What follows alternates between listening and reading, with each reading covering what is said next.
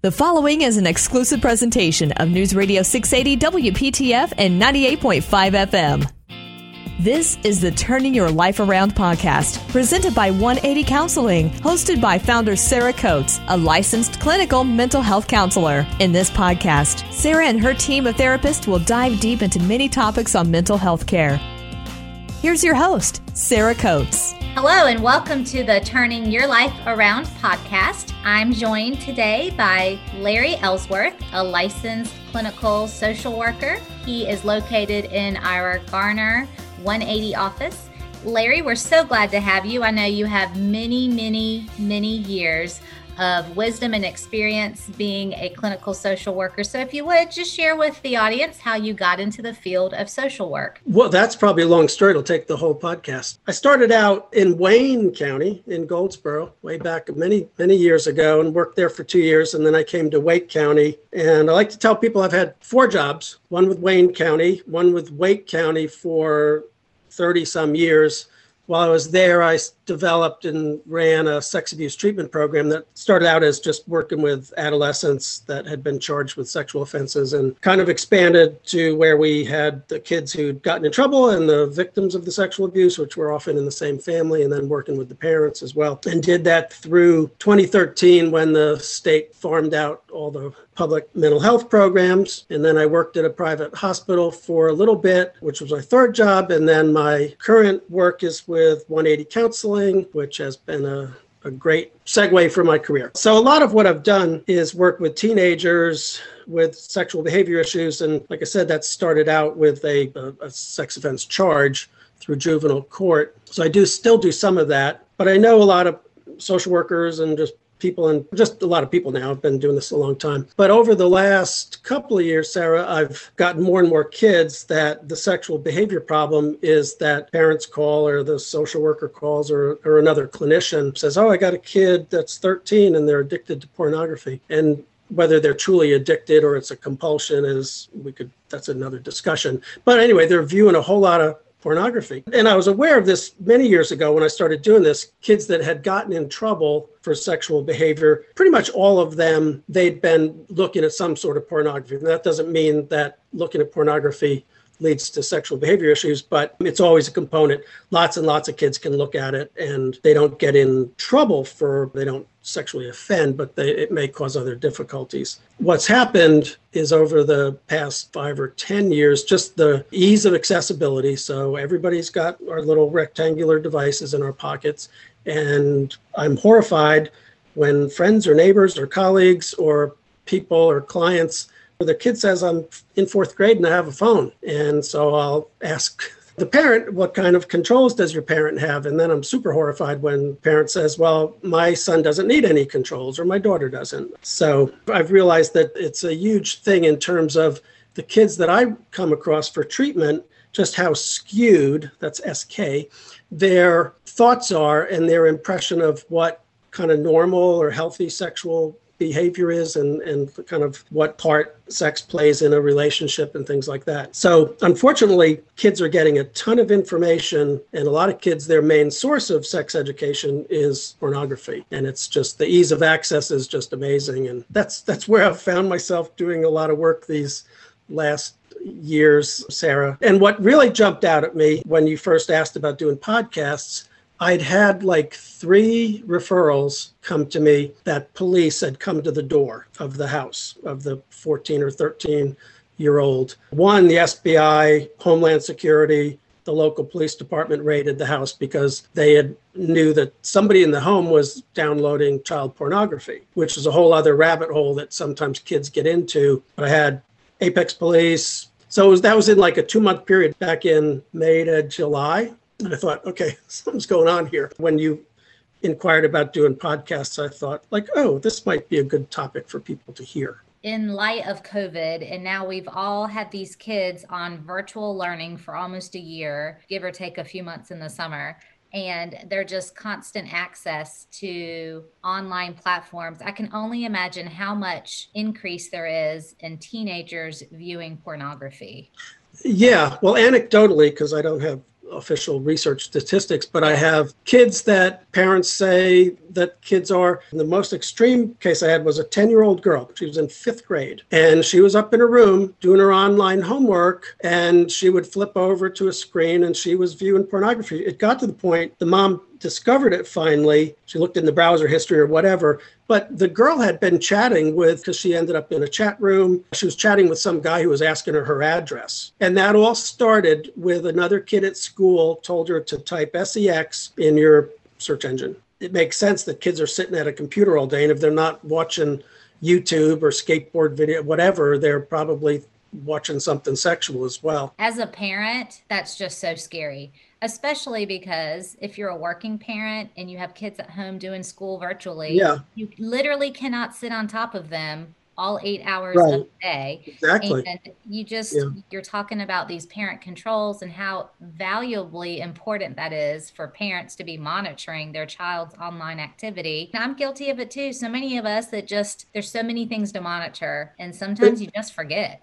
Exactly. I don't even try to keep up. There's a, people ask me what app should they get and there's there's a few of them out there but they're only as good as you're going to use them and may, kind of look into it and see what i mean there's ones where you can you can check everything the kid texts or views but i've had parents tell me that yeah they they have something but they don't check it very often. Kids are very tech savvy too. They are. And the parent will take away their phone or their laptop or their ipad and then they're accessing stuff through their game system. If something's hooked to the internet, you can get where you want to go. A crazy statistic I was at a conference a couple years ago, and this Australian researcher, this was four years ago, he said there's about a billion websites, and a third of them are pornography. And a, wow. pretty much they estimate now a third of all online traffic is is porn related. And the age at which kids are accessing it is younger and younger. So the study I'm looking at now says the average age now of first exposure to pornography is 11 years old. And kids for the age of 10 to 18 year olds that are looking at pornography 22% of that kids who are 10 years old. It's not like when I was a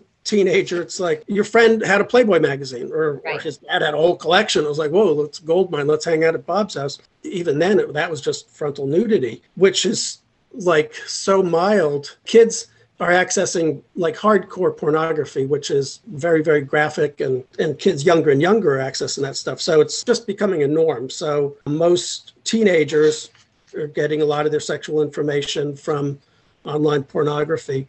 And then then the, the thing, so when I'm working with kids, I'm I'm saying, so so what's the message in pornography? What what is it teaching you? And they go, they think like, oh, I don't know, there's no message there.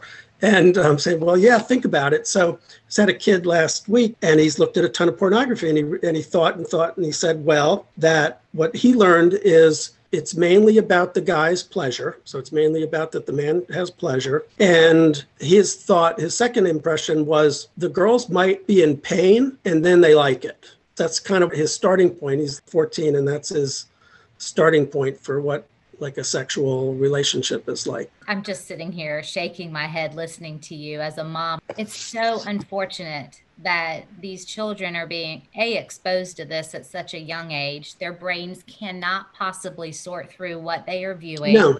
Some for the first time, and especially if they've not had any earlier education about sexuality, sexual behaviors, and this mm-hmm. is their first exposure. It to me, it's like it has to be information overload. Their little brains are trying to sort through all this information. What do you think the impact is on a teenager's brain? I mean, it's hard to say. And I think there's just a giant social experiment going on. If you think about it, the kids who are like my daughters are in their early 20s, that age group down, maybe a little older, but th- that that generation has has always had computers around and the internet. And we really don't know like what the impact on developing brains is like with video games and right. sitting in front of like kids that play video games eight hours a day. Like what's that can be? Um, so really you, you don't know. It shapes their thoughts about what is what's just normal and okay. Just the idea of texting and asking for nude pictures I mean, that's just a normal thing. I've had lots of high school kids tell me, not even ones that are in any trouble for sexual behavior, but they say it's just a normal thing. you texting with a girl, you may or may not know her, but then you're going to ask to see if you can see a picture of her boobs. And maybe she will, maybe she won't. It's just like a crapshoot. And if they don't, it's like, okay. Some of the researchers feel like just some kids have viewed pornography a bunch and it just kind of desensitizes them then like oh a nude picture that's like nothing.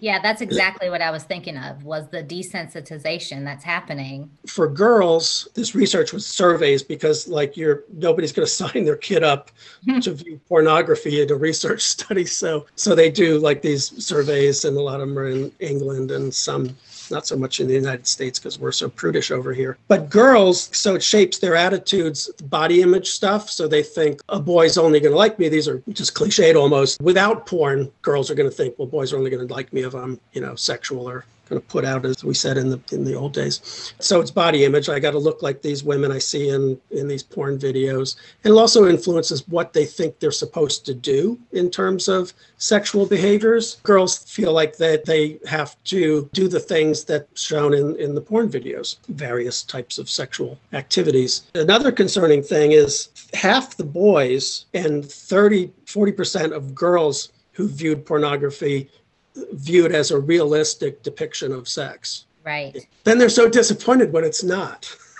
You know, Larry, I can't tell you how many older adolescent, young 20 female clients I've had over the years who share with me about their first sexual experiences and or I'm hearing about their types of relationships. Maybe they're in a really sordid relationship right now and as they're describing it my inclination is this is an abusive relationship that you were in or your first experience sexually was an abusive type of situation. They don't even know that. They don't realize what they were in or what kind of relationship they're mm-hmm. in now. And it's because their first experience sexually might be with a male adolescent who is getting his idea of what that should look like and be like from pornography. And so these girls are reporting these very sordid situations mm-hmm. and they're consenting, but they don't even know that they're consenting to something that is not bringing them the pleasure they're seeking. It's very abusive in all different levels in my brain. These girls don't understand, and it's because their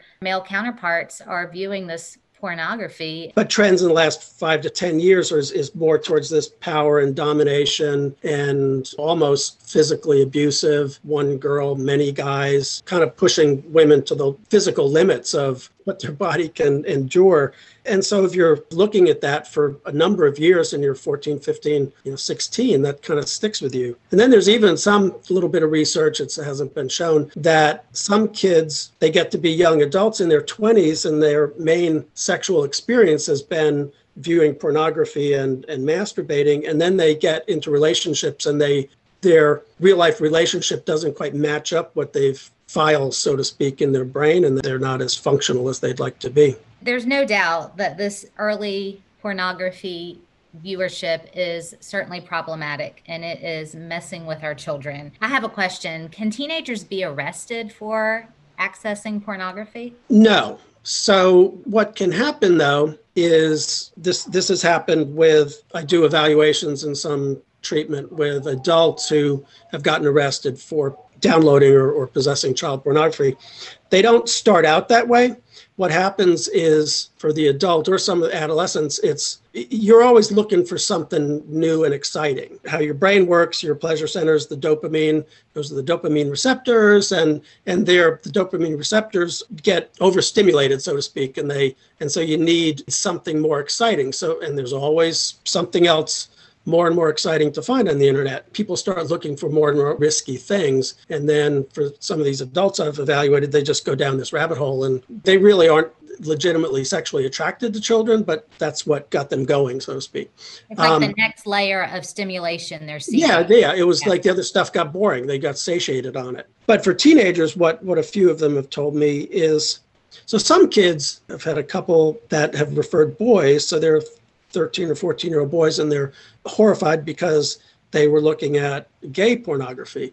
Well, turns out these two boys were trying to figure out their sexuality and thought they might be gay. And so they were looking at it as a form of like just trying to figure out their sexuality. So there's that aspect. So even these kids I mentioned earlier that the local police department or or this other guy, the SBI was at his house. It turns out the 15 year old was, you know, they thought maybe an adult was. So they they just told they they referred them to me or they referred them to treatment. So those kids were looking at other teenagers. So by definition, federal law, if if a person's under 18, then they're a child in terms of sexual content. So no, they don't get arrested. Now there have been some cases in other states where an 18 or 19 year old was arrested for sending pictures of his girlfriend who was 15 or 16 and sent it to a friend or they broke up and he got angry then he sent it to a whole bunch of friends and like servers or across state lines and then that guy is arrested for second degree exploitation of a minor right. or manufacturing pornography. So kids they get in trouble with their parents hopefully. Yeah but they don't get arrested no. So the parents what what can parents be doing to monitor, help protect, educate their children, all of the above? The main thing is to be having conversations with your kids starting when they're really little and they're curious about like how where puppies come from. That's when you can start talking about dog reproduction. And when they ask where my little brother came from, you start having those conversations about sex and sex education and human reproduction. I'm always astounded, even today, at the number of kids I work with. I do an exercise with them where we talk about sources of sexual information. So we list out all, all your sources and then sort of what the information was, what you thought about it, and how it affected your behavior. And they'll go through and they'll say, usually pornography is the, the one, friends, school. I got like the talk in fifth grade about puberty, then learned about human reproduction in middle school and maybe health class. And and then last on the list for so many kids is their parents. I just astounds me. I'm at a loss for words.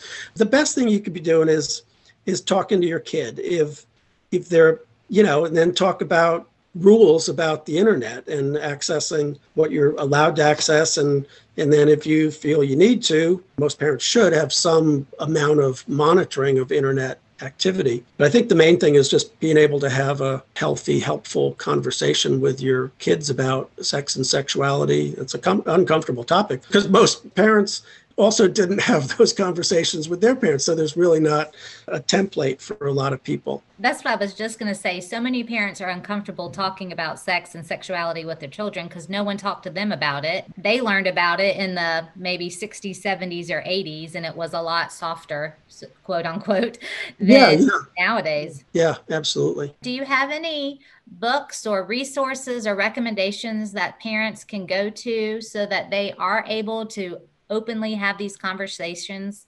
conversations well, with their children and their teenagers? You can you can find that online too. Um, so it's pretty there's a lot of stuff out there. I don't really recommend specific stuff to people because everybody's values are different. I've discovered a long time ago that what is okay for mrs jones clashes with another parent's views about when and what the content should be. There's a lot of helpful information out there. You can just look up sex education. You're probably going to get some porn sites as well when you do that.